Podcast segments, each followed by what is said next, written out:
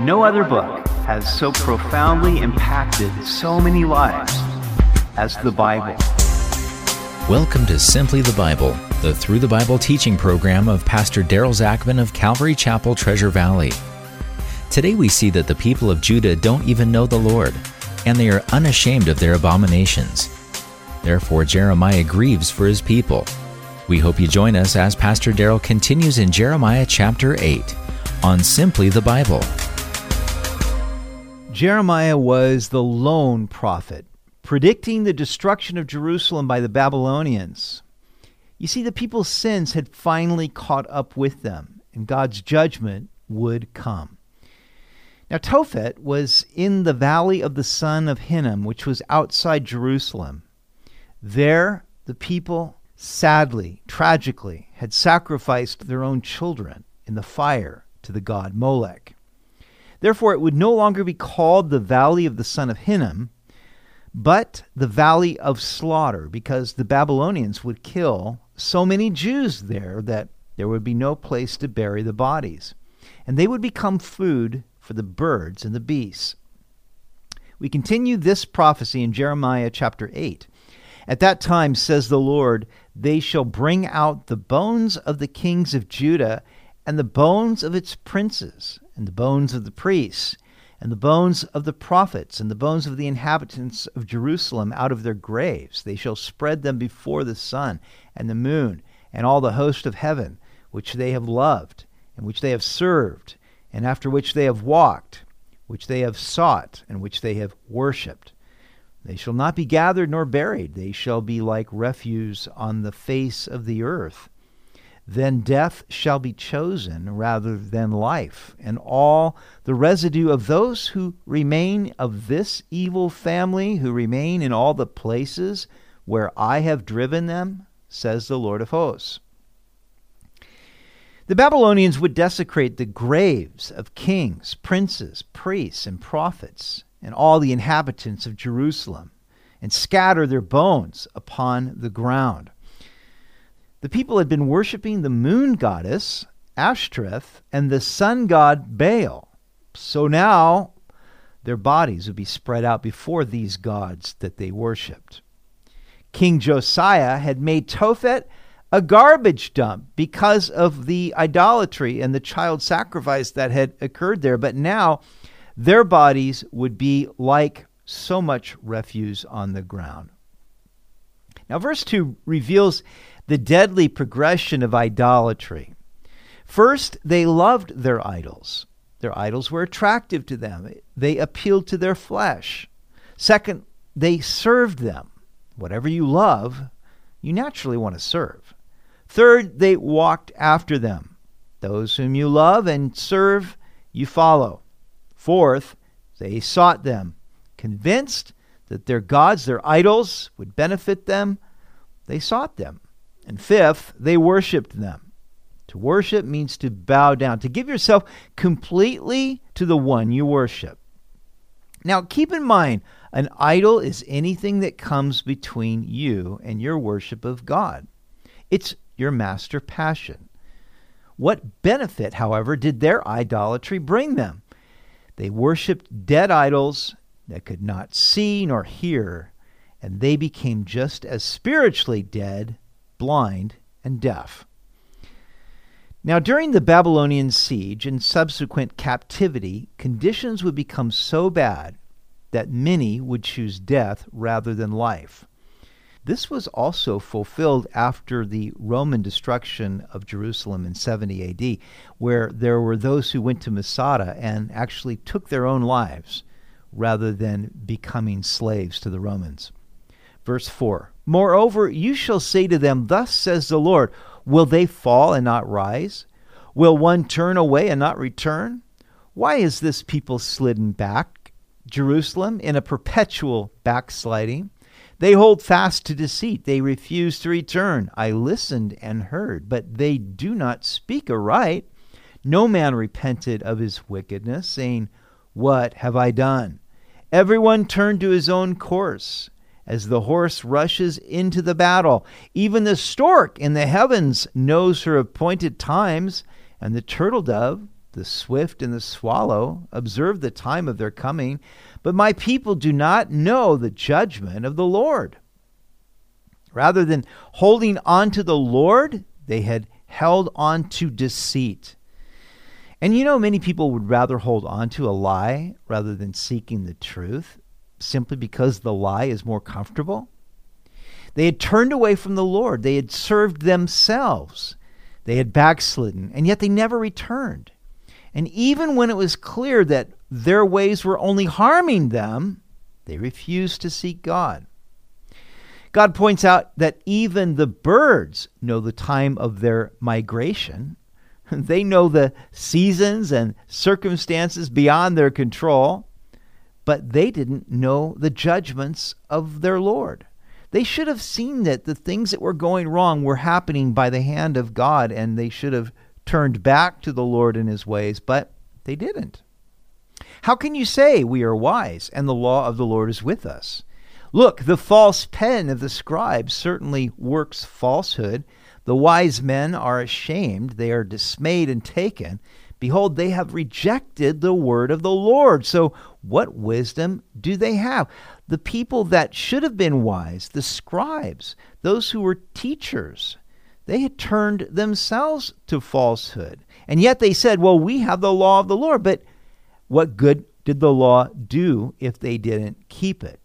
They had rejected God's word, so they had no wisdom.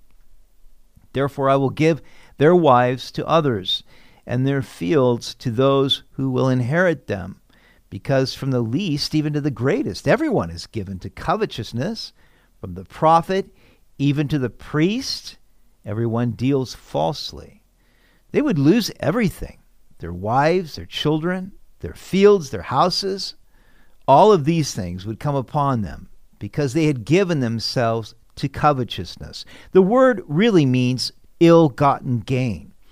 But the idea here is that they were so full of greed that they didn't care what they needed to do to get it.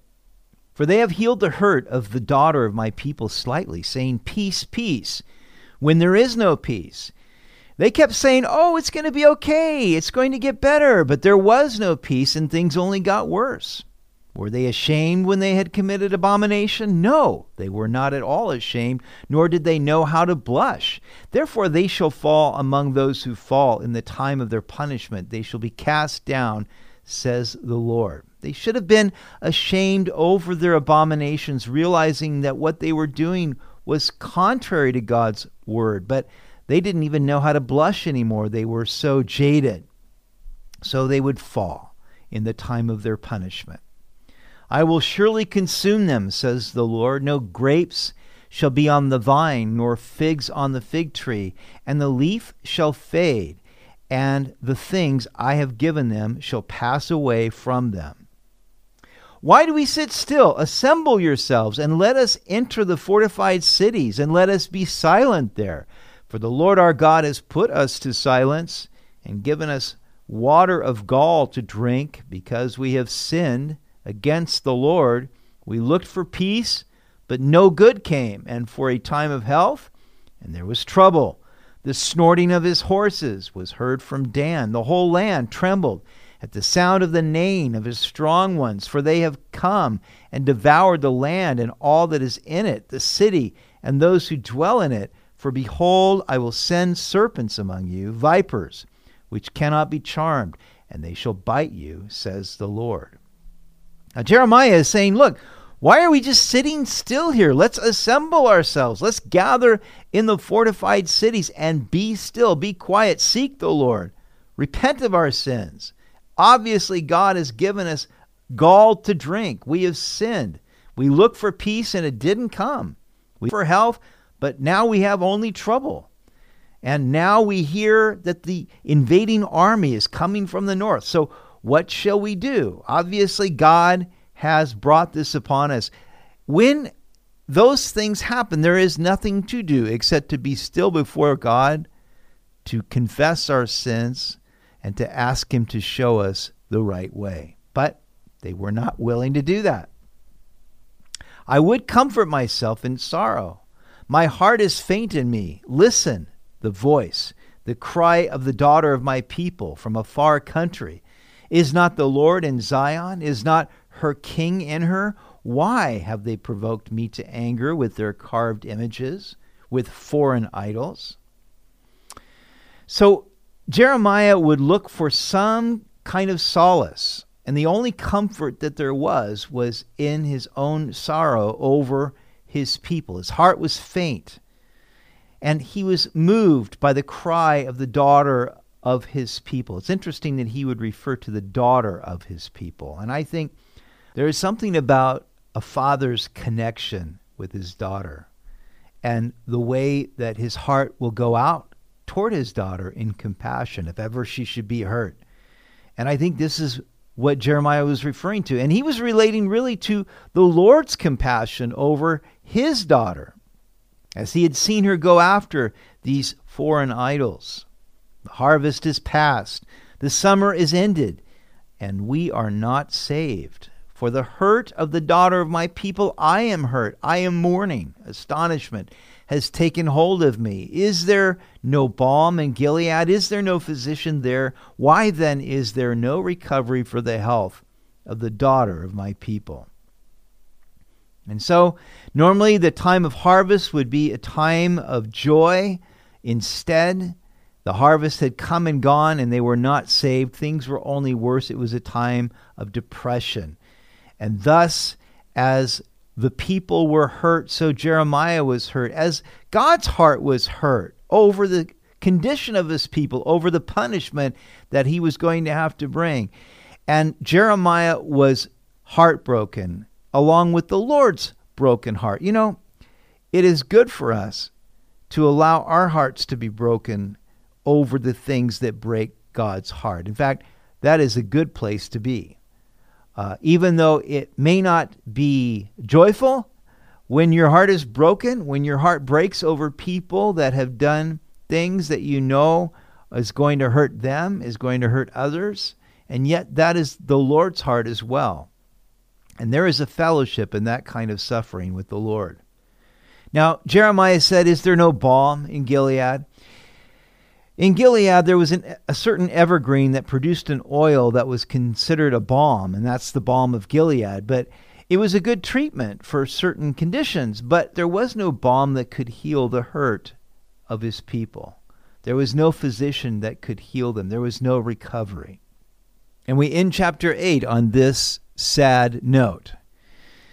But understand that when terrible times occur, when God's heart is broken over the backslidings of his people, when God sees that idolatry in the hearts and lives of his people is only bringing them harm, what can we do? Well, we can join in with Jeremiah. We can weep. He was the weeping prophet. We can be still. We can seek the Lord. We can humble ourselves. And we can turn from those things that are lies. And we can seek the right way revealed in the Word of God. You've been listening to Simply the Bible, the Through the Bible teaching program of Pastor Daryl Zachman of Calvary Chapel, Treasure Valley. For more information about our church, please visit our website at calvarytv.org. That's calvarytv.org. If you have any questions or comments, please contact us through our website. To listen to previous episodes, go to 941thevoice.com or check out our podcast on iTunes or Spotify, and please leave us a review. Tomorrow we will return to the book of Second Chronicles to see the amazing thing that happened when the Ark of the Covenant was first moved into the temple and how King Solomon responded. We hope you'll join us as we continue teaching through God's Word on Simply the Bible.